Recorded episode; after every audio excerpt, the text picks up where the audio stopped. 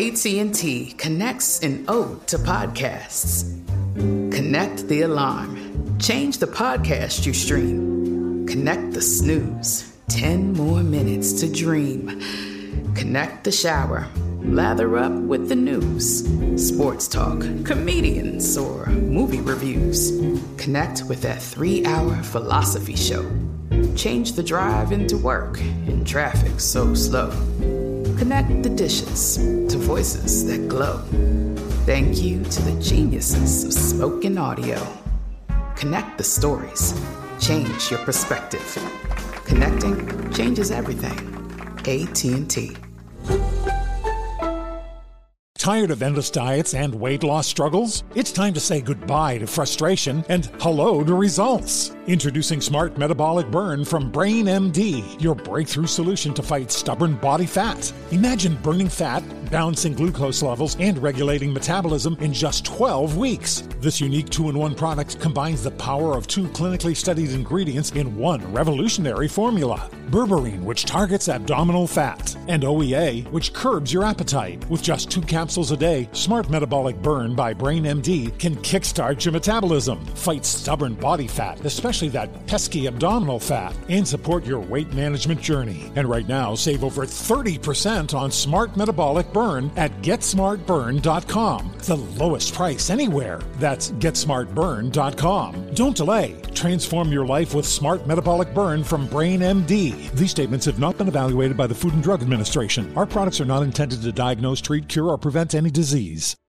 Are you feeling overwhelmed by anxiety, struggling to find restful sleep, or plagued by a restless inability to focus? It's time to break free from the chains of mental health challenges and discover a path to healthy living. Welcome to Amen University, founded by renowned psychiatrist and brain health expert Dr. Daniel Amen. Dr. Amen, alongside a team of esteemed doctors and experts in their fields, understands the struggles you're facing and are here to offer solutions. From debilitating anxiety to sleepless nights filled with worry, our courses are meticulously crafted to target these specific challenges head on. Join us on a journey of transformation led by Dr. Amen and a roster of top tier professionals. Say goodbye to the constant battle with your mind and embrace a future filled with hope and possibility. Visit our website today to explore our courses and start your journey towards a brighter tomorrow. Use code BRAIN10 and get 10% off. That's code BRAIN10 and get 10% off your first purchase. Amen University, because your mental health matters. Personology is a production of iHeartRadio. Marie Curie was a Polish French physicist and chemist who discovered the theory of radioactivity, as well as two new elements, polonium and radium. She was the first woman to win a Nobel Prize, the first person and only woman to win twice, and the only person to win a Nobel Prize in two different scientific fields. My guest today is Daniel Whiteson. He is a professor of experimental particle physics at the University of California, Irvine, and a fellow of the American Physical Society. He conducts research using the Large Hadron Collider at CERN.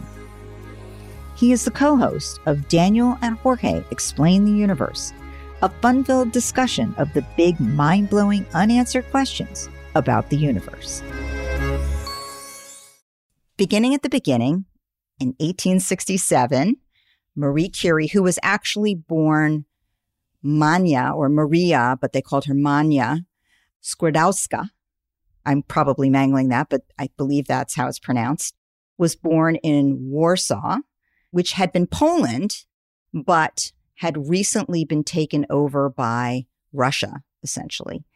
And this was really important because, in terms of the culture and the emotional state of her family, her mother and father being not only Polish, but really nationalistically Polish, and that being very important to them. This was a painful time, and it came with a lot of restrictions for them in terms of what they could do. And it really influenced the way they handled the raising of their children. That's right. They had these very strong values about the importance of Polishness and Poland as a country, and also about education. I mean, her parents were both teachers and they really wanted young Marie or Manya to understand physics and mathematics and to have a brain in her. From lots of perspectives, they really seemed sort of like modern, forward thinking people to educate their children, to value education. And that really was forward thinking because as a girl, many families didn't expect girls to be educated or do much of anything. But the difference in this family was, first of all, that her mother had been, as you said, an educator, was head of a private school for women specifically. So a, not only an educator herself, but an educator of women. So that was important to her. And clearly the father married her. So he was more than accepting of this. And interestingly, he was a physicist himself. Math and physics was, in his opinion, the most important subject, but more so than that, practical math and physics. In other words, not just theoretical, but what could you do with it? It needed to have application. that would turn out to be really formative and important for Maria. I do. I feel a little bit judged there, you know, because the kind of physics that I do is particle physics. It's sort of extreme on the edge of uselessness. So I'm not sure that I would agree with Marie Curie's father about the value of applied physics, but I think that all science is valuable. And most importantly, it's just important to teach your kids to think critically and think scientifically. Think about how many incredible geniuses in history have contributed to humanity because their parents insisted on their education. You know, especially when they broke with tradition, the first person in their family to get an education.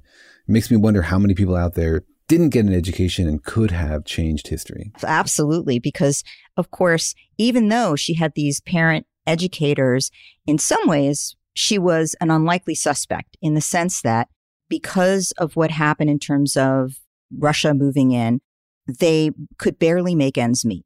So even though they were both educators, the mother had lost her job. She had to move to a lower school, a lesser school, and certainly a non paying or a much less paying situation. And the father also fell on hard times, mm-hmm. was paid less for the kind of educating that he was doing.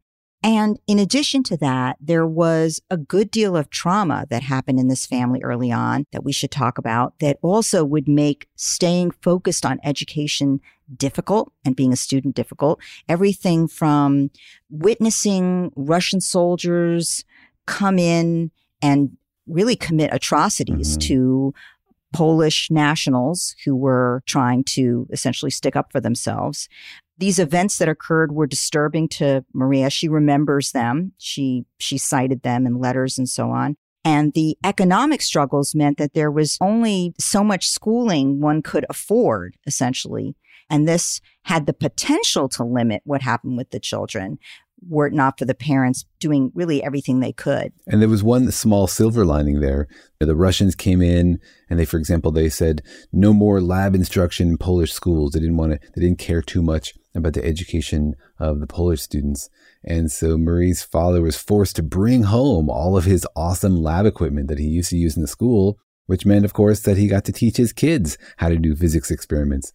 So she indirectly actually benefited from the sort of Russian oppression of Polish education. So, no doubt this made an early impact on her, just the engagement in being able to do these kinds of lab experiments and being excited about the equipment and developing a passion herself, not just her father's passion, but her own passion for the science.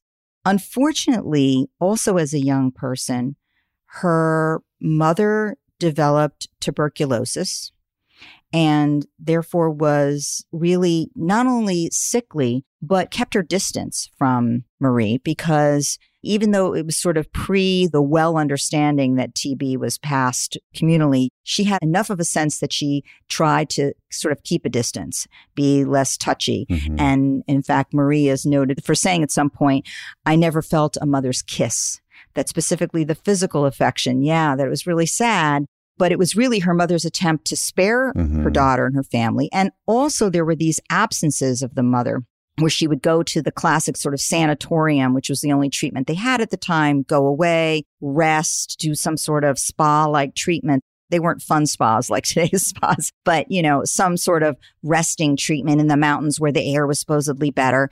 And she would go away for periods of time so that Maria had a sense of abandonment, essentially, and take one of her younger sisters. There were multiple sisters But Zosia went for cures with her mother. She also was a sickly child. So there was sort of a dearth, I guess I say, of parental attention in certain ways. The more present parent was actually the father who was teaching and, you know, who ultimately had to move to a boarding school that he housed in his home because essentially he lost his job and that was the only way to make money to bring students to his home create like an in-home boarding school. So maria has these memories of you know sleeping on the floor or sleeping wherever uh, not having enough food trying to literally get by in this very crowded circumstance so that the family could make ends meet. And I wonder if this is part of what gives her her passion for science that we see through her entire life. If she feels like by conducting experiments, by studying the universe, maybe you could gain some power over it. You could develop some new tool that could help cure some sickness or help some people or really change the fundamental characteristics of your life because she went through all these struggles as a kid, feeling powerless over all these large forces that controlled the shape of her life. Absolutely. I do think psychologically it did, even unconsciously, have such an impact because we know, and we'll talk about this later, that the discoveries she makes she channels practically speaking practical mm-hmm. as her father would say was important mm-hmm. into applications that did have potential for curative or supposedly curative effect but certainly medical treatment and that was clearly consciously or unconsciously important to her. So perhaps motivated by what happened with her mother and what happened with her sister. Her mother dies when Marie is only 10. So you could imagine that that loss would uh, psychologically be very formative. But let's talk for a minute about the fact that she was already very bright, clearly very bright. It wasn't just that her father was feeding her this stuff or teaching her this stuff. At age four, she started reading. Wow. Yeah. Wow. Exactly. Today we would be like, wow, what? Mm-hmm. But certainly with as little education as there was available until at least later than that, it's a real wow. She is known to have said, I didn't mean to do it. She did it in a setting that was potentially embarrassing to the family members that she was with who weren't reading. so she caught on to that and said, I didn't mean to do it, but it was so easy that I couldn't help it. I'm sorry. And her father saw that and he started giving her math problems. So at a very early age, she was already doing math of various sorts, which set her up for school to be really a very thriving student. And it seems to be a theme in her life also that things just sort of came easily to her. You know, she took on difficult problems and solved them. And then later on in her scientific career, she made, you know, all sorts of discoveries. She won two Nobel Prizes. She's just a, like a woman of great intellectual heft. It's, it's impressive. I would have loved to have talked to her. You might have loved to have talked to her, but you would have had to probably only talk to her about science, as we will see later, because that was her passion and that was her interest. And most other things didn't interest her as much. She did, of course, attend and graduate high school, but she graduated at the age of 15. Not surprising, just because she was really so bright and accelerated. And then her family, her father, sends her to live with the mother's family when she graduates because, frankly, there isn't much going on. They don't have the money to send her directly to university. So, in this interim period, she goes to live with the mother's extended family to basically have fun, have a little bit of what life should be like for an adolescent woman at that time. And the mother's family is more well off. So she gets to attend dances and have social interactions.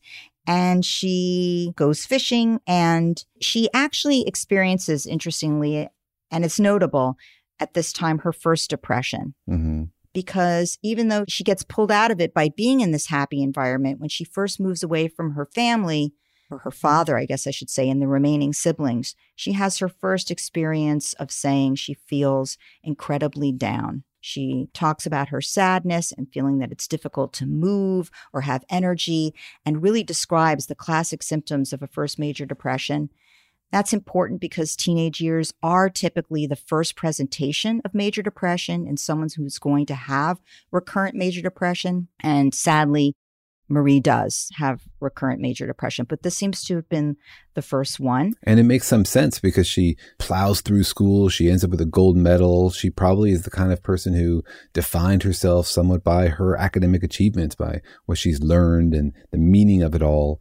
And so then to have nowhere to go essentially afterwards because the opportunities don't exist there for women must have been frustrating. It's a friction against, you know, her identity. Absolutely. And she makes a deal with her sister, Branya, who wants to go to medical school, that she will work and help her sister get through medical school in Paris, which, by the way, was the choice because it was one of the only places that would accept women and that medical school didn't cost money. So Branya could do that. And for her living expenses, Marie helped her by taking a job essentially as a nanny for an intellectual aristocratic family which was not an unusual thing to do, and sort of nanny, tutor, and she falls in love with the son of the family. This is her first love. The son also falls in love with her, and they go to the parents and say, We'd like to get married. And of course, the parents say, Are you kidding me? Absolutely not. you are not marrying a lower class woman with no money. This whole part of her life to me feels like a Jane Austen novel. You know, this deal with her sister. First, you get an education, and then I do. And she falls in love with the guy, but then the family say no. I mean, it's all, there's so much rich drama there. It's amazing. It is like a Jane Austen novel. Absolutely. A Polish Russian Jane Austen novel, but, but it really is.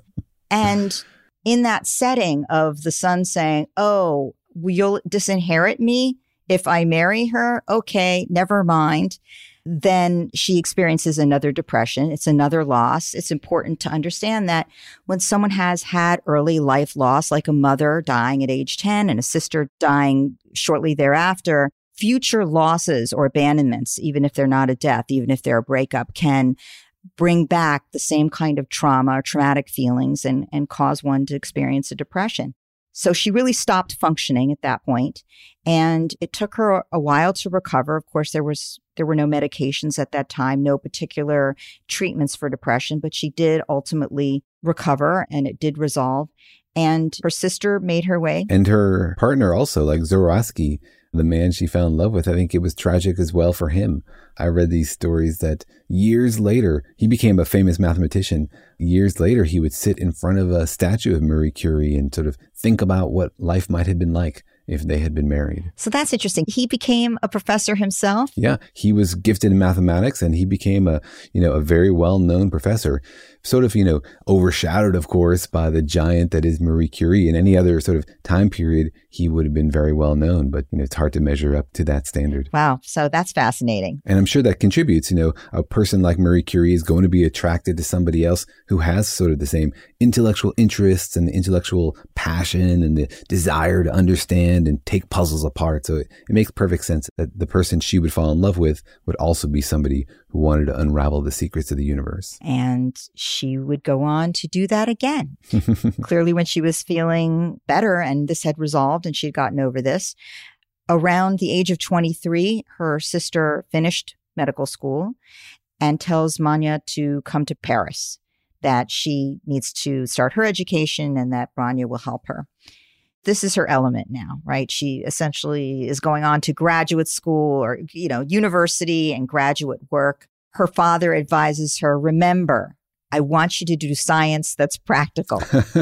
I guess that's not what your father did, but that's what her father did. And so that was the mandate. Like you, you go on and do this, but do something that's practical. So she studies at the Sorbonne in Paris. And she decides that after her previous experience with men, which took up her emotional time, energy, and caused her to feel depressed, that she would swear off men. So she was completely committed to the lab, to the study, and then she meets Pierre.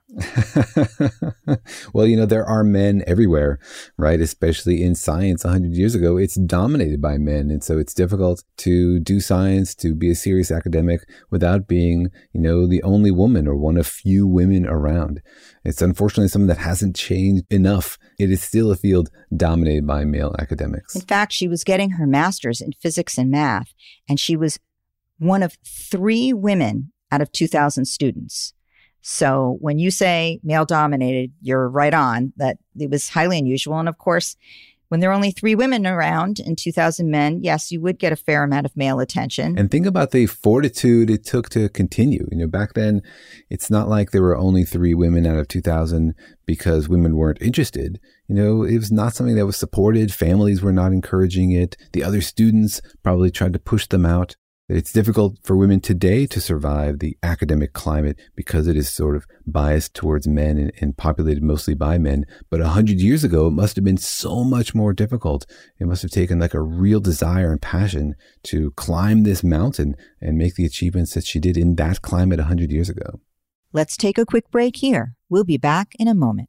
Tired of endless diets and weight loss struggles? It's time to say goodbye to frustration and hello to results. Introducing Smart Metabolic Burn from BrainMD, your breakthrough solution to fight stubborn body fat. Imagine burning fat, balancing glucose levels, and regulating metabolism in just 12 weeks. This unique two in one product combines the power of two clinically studied ingredients in one revolutionary formula berberine, which targets abdominal fat, and OEA, which curbs your appetite. With just two capsules a day, Smart Metabolic Burn by BrainMD can kickstart your metabolism, fight stubborn body fat, especially that pesky abdominal fat, and support your weight management journey. And right now, save over 30% on Smart Metabolic Burn at GetSmartBurn.com. The lowest price anywhere. That's GetSmartBurn.com. Don't delay. Transform your life with Smart Metabolic Burn from BrainMD. These statements have not been evaluated by the Food and Drug Administration. Our products are not intended to diagnose, treat, cure, or prevent any disease.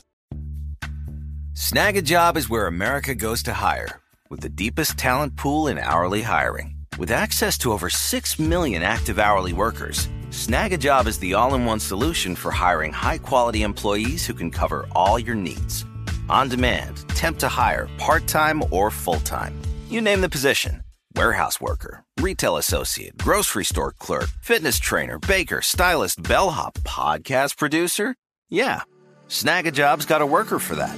With our easy to use platform, you're able to seamlessly post and fill available positions quickly with a dedicated customer support team to provide all the help you need along the way. Kind of nice knowing you have a talent pool like that in your own backyard, right? Snagajob is the partner you need to keep your business running smoothly. So visit snagajob.com or text snag to 242424 to talk to an expert. Snagajob.com, where America goes to hire.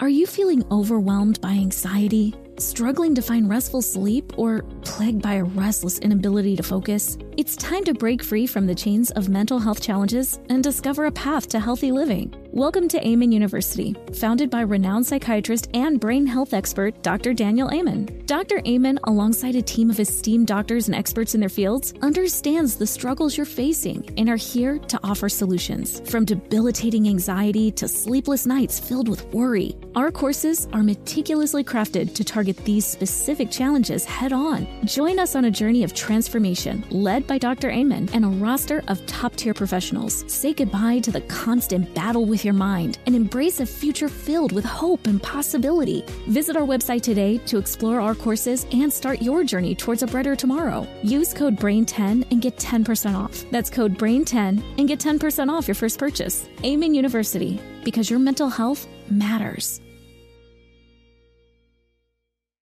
From the evidence we have, we don't see any writings that really indicate that she was pained by this, but rather that she was simply determined and that in a way she had emotional blinders on that she she saw what she wanted to do yes. and she was really unconcerned about what other people in general thought of her save for perhaps her father and her siblings her family did matter to her but she was otherwise unconcerned and in that sense chose to live in a dank cold sounded almost like a cell where she would have no other interests or comforts and purposely to do nothing but focus on the math and the physics to not socialize, to not be concerned with having friends or concerned with certainly having a boyfriend.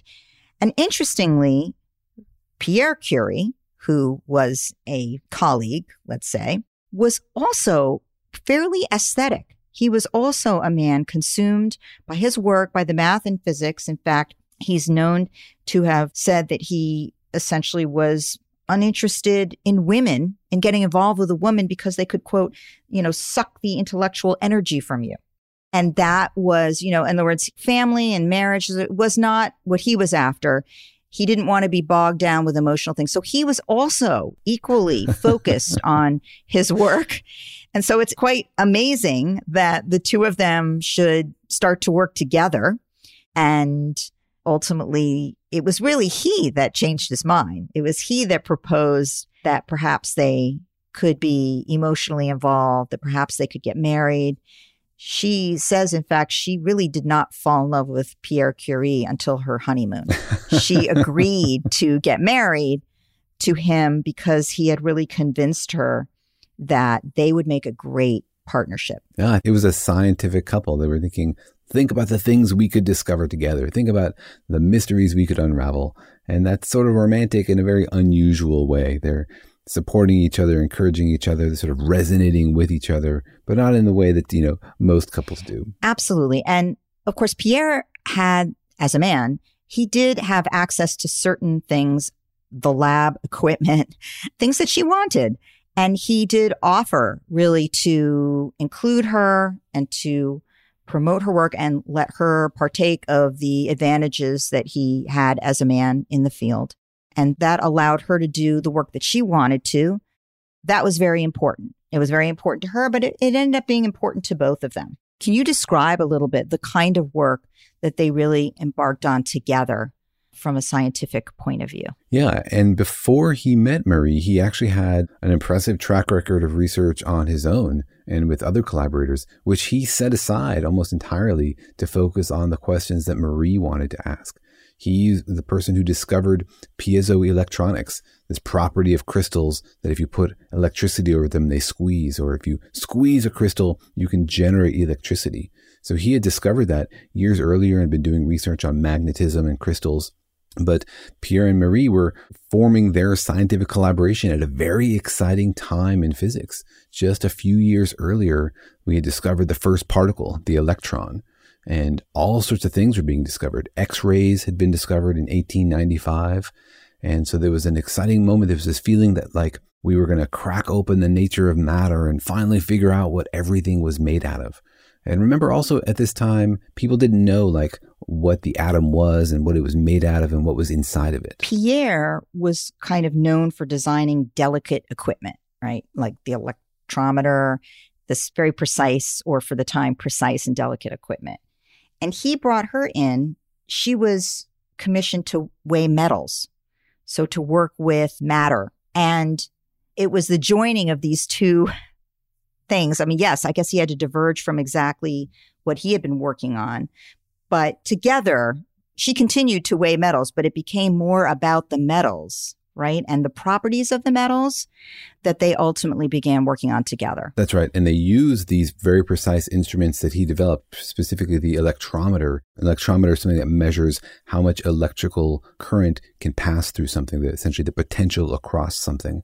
And they were using this essentially to explore radiation because these X-ray had been discovered recently, so people were aware of the idea that there might be like invisible particles shooting through space. But then a year later, Henri Becquerel discovered that uranium also gives out some kind of ray. So we discovered X rays. Now we discovered these weird uranium rays. And the whole world was sort of ablaze with interest in X rays. And not as nearly as many people were studying these uranium rays. So what Marie and Pierre did, which was interesting and fascinating, is that they measured the effect of these uranium rays on the air they showed that these uranium rays, whatever this thing was that was coming out of uranium, was making the air so it could conduct electricity, just like a really small amount. And so that's why it was crucial that they use this device that Pierre invented, this electrometer. And so that was the first discovery that they made together. So, in a way, they really kind of invented what's called quartz technology, right? The quartz became like the big deal around that time. And wasn't that like used to power general things that we were interested in, like watches and other machinery essentially that was important to use? That's right. These piezoelectrical crystals are very important even today. We use them in all sorts of devices. You know, every time you push a button on your barbecue, for example, that little clicker that lights the fire, that's piezoelectronics. And so these things are everywhere and they're used to do very precise location of very small devices and to generate electricity from motion. And so, yeah, they're, they're certainly very important. One thing that's really notable about Marie's work, even at this time, is that she would do an experiment over and over and over again. She was known to do the same experiment like 40 times. One might call that, as a mental health professional, obsessive. On the plus side, certainly she was persistent, right? And it is important to repeat your data collection over and over again to make sure that it's accurate.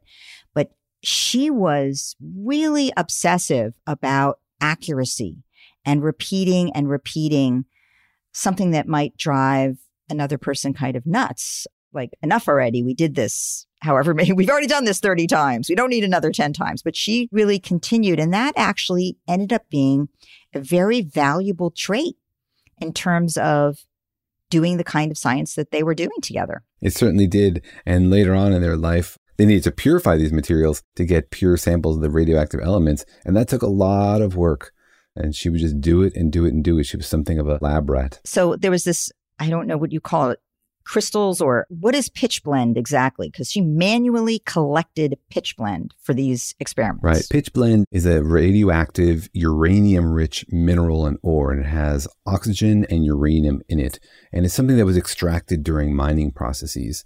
And she could get vast quantities of this stuff and she studied it and understood its radioactive processes that it generated these currents in the air nearby. And it didn't seem to matter if it was in a solid form or a powder form if it was wet or if it was dry. And this is what really gave her this insight that like maybe it was something inside there something inside these atoms that was happening. This is the beginning of the creation of this idea that atoms were not like indivisible little blocks, that they were built out of smaller things so that they could, you know, therefore change. They could like fall apart. They could shoot out little pieces of themselves. And so pitchblende has uranium in it and it decays radioactively. And so it shoots out these little bits and has inside of it what we now know as radium. So this, everybody got very excited about radium. If you look back at advertisements, even for, for all kinds of products, there was sort of this wow radium you know almost advertising radium in weird non sequiturs but as part of something that you could somehow get or own or would make life better. Certainly there was a lot of excitement about it. Clearly following as you mentioned earlier that marie and pierre and henri Becquerel won the nobel prize. This nobel prize i think it's really important first of all they didn't want to give the nobel prize to marie they really just wanted to give the Nobel Prize to Pierre and Henri Becquerel. And it was Pierre that said, I will not accept this prize unless my wife also gets this prize because she did the lion's share of the work. That's astonishing. Today, even I would say that would be pretty astonishing, but just goes to show the old adage that it often is who you marry and how supportive they are of your career that is a big determinant of your successes. But in this case, he more than supported her. He pointed out, and it was true that actually she, in some ways, did more of the work than he did and was more deserving of the prize. But at that time, it was unheard of for a woman to win. I mean, she was the first woman to win. As we'll explain later, she goes on to be not only the first woman to win Nobel Prize, but the first woman to win two Nobel Prizes and the only person male or female, to win two Nobel Prizes in two different science areas. So this first prize was in physics, and she was able to go and was able to receive her prize, but had to sit in the front of the audience and not be on stage to receive her prize. Again, a lot of effort to push back and deny her the prize. But this ensured her a place really scientifically at least, with her university. and in her ability to continue on and do the work and that she did. And there's something that's that's happening already here, which I think is fascinating, is that both Pierre and Marie are having health issues. Like they're doing all this work in the lab, they're studying radiation, and they're so smart and they're so intelligent, but they're not making the connection between this radiation that they're working with and their own health. And when doing this research, Marie lost like 20 pounds while doing this research. And both of them had like permanent damage in their fingertips because they were touching radioactive substances. And throughout their whole lives, they never really made this connection. Well, you know, it's interesting. I want to argue that at least consciously, they don't record making this connection. But I would tell you that perhaps unconsciously, given the fact that they did things like keep a little teeny bit of radium in a test tube in their pocket next to their skin and see an open sore form, there was such hard evidence that it would be impossible to not register it on any level. And I would argue that it fits with her lifelong commitment to living in this totally abstemious way with no comforts of any sort. I guess I'm making the argument that in addition to having recurrent depression, Marie Curie was pretty masochistic. she was a masochistic woman. She really indulged in tremendous suffering. And of course, she felt that her suffering was for her work, and it was for her work but it was acceptable to the point of one must wonder if she was not drawn to this type of behavior. And as you point out, importantly, not only did they suffer from these terrible effects of radium, but along the way, they had two daughters. Marie really did not love being a mother. She was really much more passionate about the science. She loved her daughters. She clearly loved her daughters, but she didn't love mothering. So she had this constant setup of not mothering or letting them do a lot of their own growing up and figuring it out and not being as present and feeling guilty about it, constantly guilty and recording her guilt and that being a conflict for her. But in that sense, also, she's a very modern woman, right? She had kids, yes, but then she went back to the lab. And that's what a lot of women scientists do these days. They have both. And so she's 60, 80, 100 years ahead of her time in the sense of thinking that she can have this role as a woman, being a mother, but also be a scientist, that she can do both things. It's really incredible. It is extraordinary and highly unusual. Her oldest daughter, Irene, becomes a scientist as well, ultimately. And in fact, Irene often says that she was drawn to science because it was a way of bonding with her mother. In other words, her mother would be interested in her and talk to her about science. And that is the path she chose. The younger daughter, Elle, ultimately became a journalist, was an incredible pianist, but had a harder time with the distance that she felt. Both girls report loving their mother and their mother loving them, but their mother was basically a workaholic. Yeah. Very, very dedicated to her science. So, yes, as you point out, they become sicker. They're cold, they're hungry, they're tired. Sleep isn't important. they don't take care of themselves, all in the name of science. And I also think, in juxtaposition to her children, it's sort of interesting to think about her naming and discovery of radium and polonium. That she named polonium after Poland, mm-hmm. her still her nationalistic feelings about Poland, but like these became her children. Radium and polonium were her kids as opposed to her kids. That is the kind of dedication that she felt. You think if you went over to dinner at Marie Curie's house, she would introduce you to her elements before she introduced you to her children? I think that is likely. And I think that if she happened to serve you up something that gave you radiation poisoning, you know, bummer. but that was also a real possibility because, as you pointed out, consciously, she wasn't aware of that. But that was her pride and joy and the thing that she would want to show you. Sadly, Pierre is killed at the age of 49 while they are working, he is out walking. He falls. A wagon apparently rolls over him and crushes him. And this throws her into yet another terrible depression because by now she deeply loves Pierre and he is her partner in everything. And she cites, interestingly, that her work, in her opinion, is what pulls her out of depression this time. That she is so depressed, but by working, she can slowly, bit by bit, find her way out of feeling so depressed. She's so depressed that she really doesn't care for the kids at all at this point. Pierre's father takes the children. He understands her that she has to be working. It's like work as therapy, right? If you've ever had a time in your life when you had a personal tragedy, sometimes just throwing yourself into a project or something totally different can help distract you from it and build up those mental rhythms. And I've never had a tragedy the scale that Marie Curie has suffered, but I certainly understand how that can be a salve in those difficult moments. A salve, and for her, because it was such a passion. It probably even in terms of neurochemicals and the dopamine reward system in the brain when you're involved in something that you are excited about and passionate about would give you basically a boost in terms of your neurotransmitters. So it really biologically may have helped pull her out of the depression because at this point, she's really on to radium as a potential cure having potential practical uses. And even though very upsetting things are happening along the way, like she's denied entry to the Academy of Sciences as a Nobel Prize winner because she's a woman, basically. Einstein has, even though he had great respect for her work, called her cold as a herring. she's not exactly getting warm receptions from the scientific community.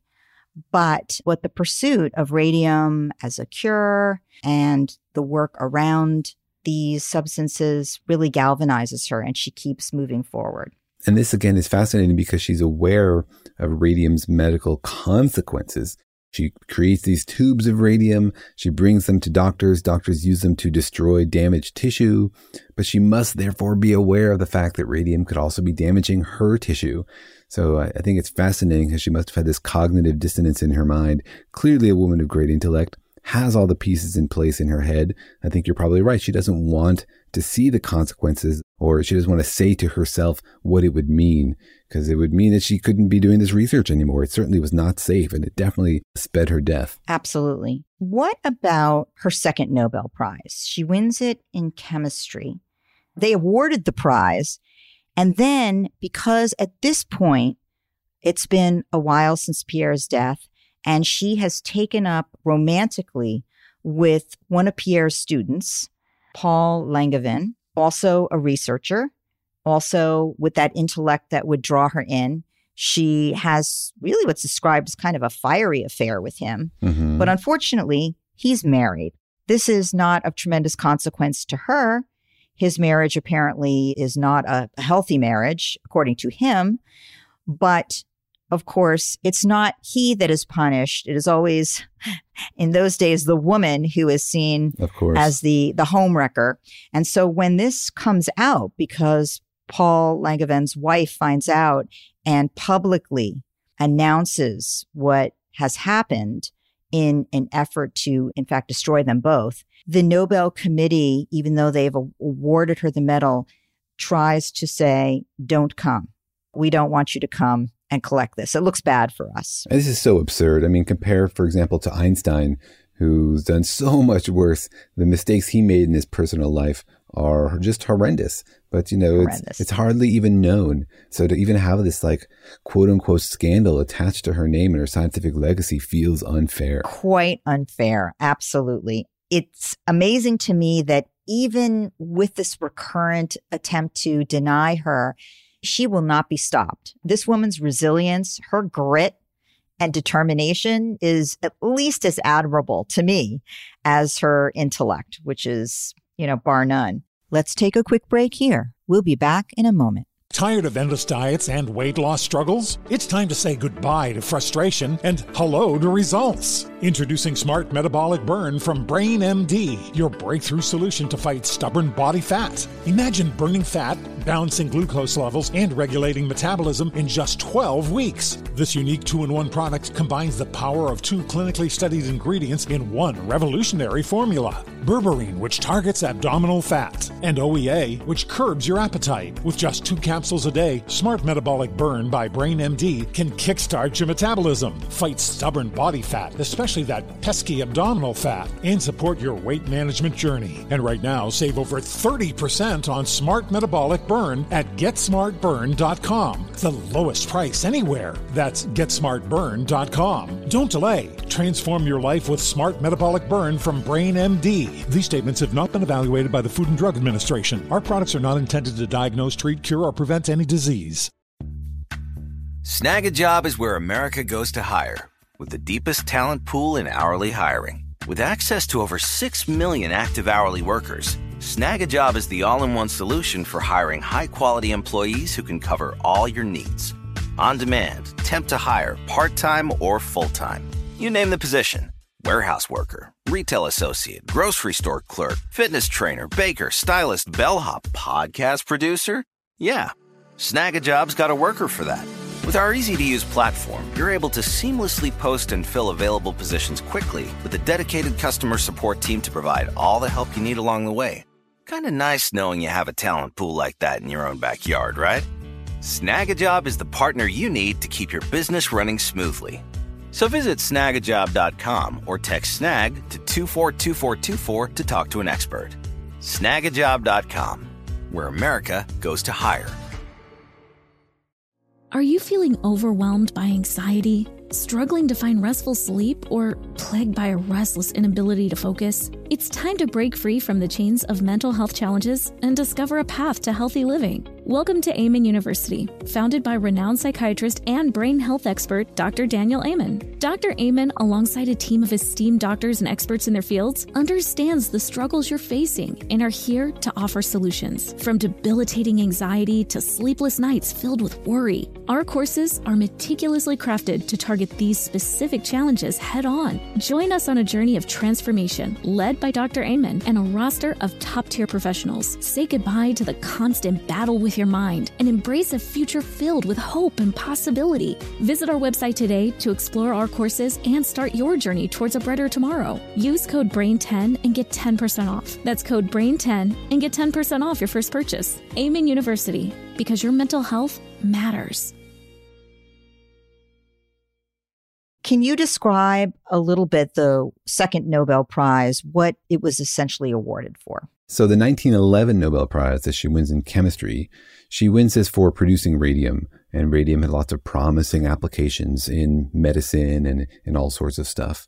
And radium was really difficult to come by. I mean, she had this pitchblende and uranium in the pitchblende would radioactively decay to radium, but they were really tiny, tiny quantities.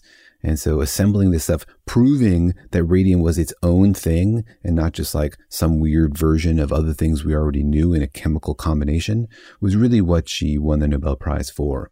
I mean, you have to remember back then people thought of elements as like each thing was its own. Gold was gold and lead was lead. And even though people had been trying for hundreds of years, you couldn't turn lead into gold. And so what radioactivity did was really break that. It showed that one thing really could turn into another.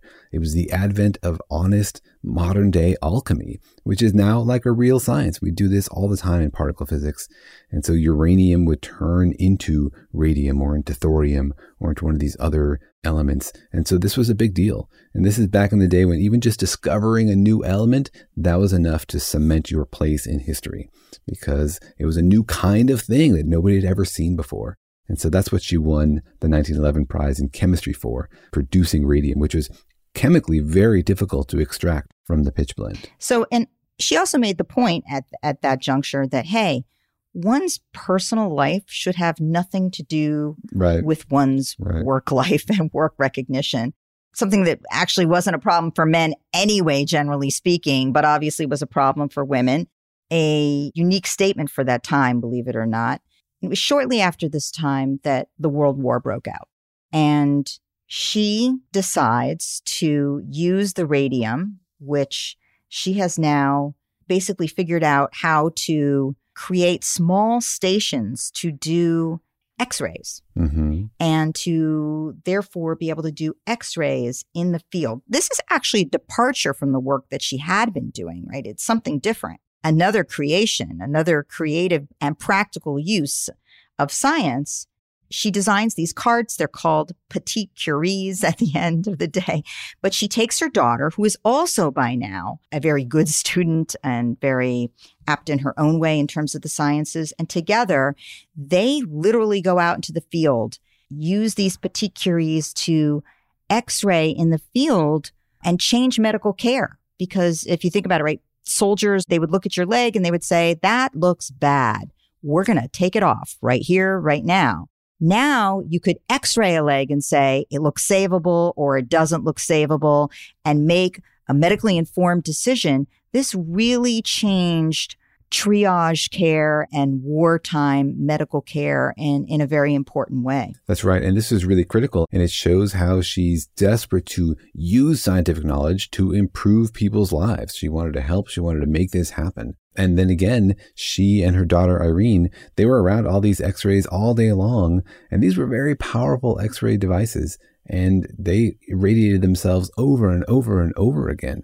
Mean, back in the day, the first x-ray tubes that people used were much more powerful than anybody needed. These days, the x-rays we use when you go to the dentist are much, much weaker because we understand that it's radiation, that uh, the more exposure leads to a higher rate of cancer. Back then, they would just blast people with huge amounts of x-rays.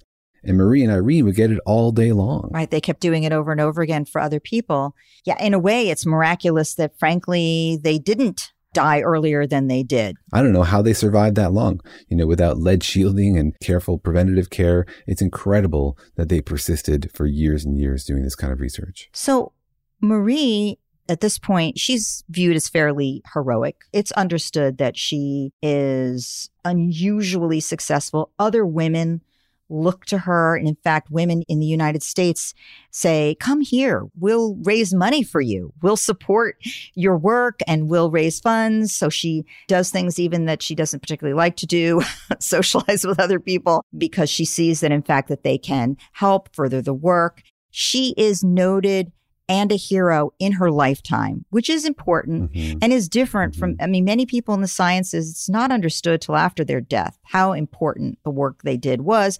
We could be speaking actually of music or art, but that she was really viewed as heroic in her lifetime. Thankfully for her, she got to enjoy that, appreciate that. Well, do you think she enjoyed that? Do you think that's something that mattered to her? That's a that's a very good point.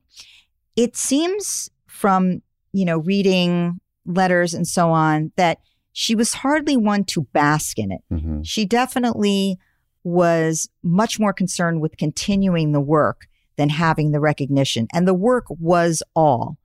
But the ability to do practical application and the recognition for her work did seem to matter to her probably having something to do with, you know, long ago, a father who said, I want you to do this. I want you to make it. I want you to practically apply it. I mean, being a success in that sense may have had some meaning to her. She certainly didn't say when the Nobel Prize committee said, don't come or we don't want to give it to you. Oh, okay. You know, she wanted the recognition appropriately so. But you're right. It wasn't the biggest driver. It wasn't the most important thing. And I do think that this combination of tendency toward depression, which probably made her a very empathic person in terms of being able to read others and be attuned to and concerned with the suffering of others, for example, the suffering of soldiers on the field in wartime. And that combined with this obsessiveness, which it's important to know that when someone is very depressed, they tend to do something called rumination, which is really just obsessive thoughts that go round and round and round that are negative. They're negative mm-hmm. thoughts. So instead of calling them just purely obsessive thoughts, we call them rumination. And her capacity to sit with the same thought and have it percolate in there and go around and around provided probably difficulty at difficult times, but furthered her work at non difficult times, non depressed times. And then this aspect of potentially masochism, which commonly runs in people who suffer with depression, right? What is depression? It is negative feeling about oneself turned inward, which is masochistic all by itself. And she took a lot of risks and was so denying of herself in so many ways that one would wonder about that being a prominent and important part of her character. She used these things nonetheless to problem solve, to solve problems. That was always at the top of the list for her. And that is, I think, what made her or part of what made her so psychologically successful. And then she pulled her daughter in with her to do work. Can you tell us a little bit about what she did with her daughter? Because, of course, they go on to be the first mother daughter and the only mother daughter Nobel Prize. That's right. Well, she brought Irene in originally to help with these x ray machines, and she and Irene went out and did that. And so, of course, Irene had to understand the physics of it and understand what radiation is. But Irene went off to have her own career uh, later on, and she won the Nobel Prize just after her mother died. But she won the Nobel Prize for essentially creating artificial radioactivity.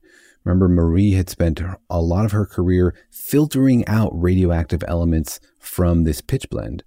But instead, Irene developed this way to create radioactive elements much more cheaply. She would take aluminum, she would bombard it with helium atoms, and that would create radioactive phosphorus. And so you didn't have to go dig this stuff out of the ground and painstakingly filter out a gram out of a ton of ore. You could make it much more cheaply in the laboratory.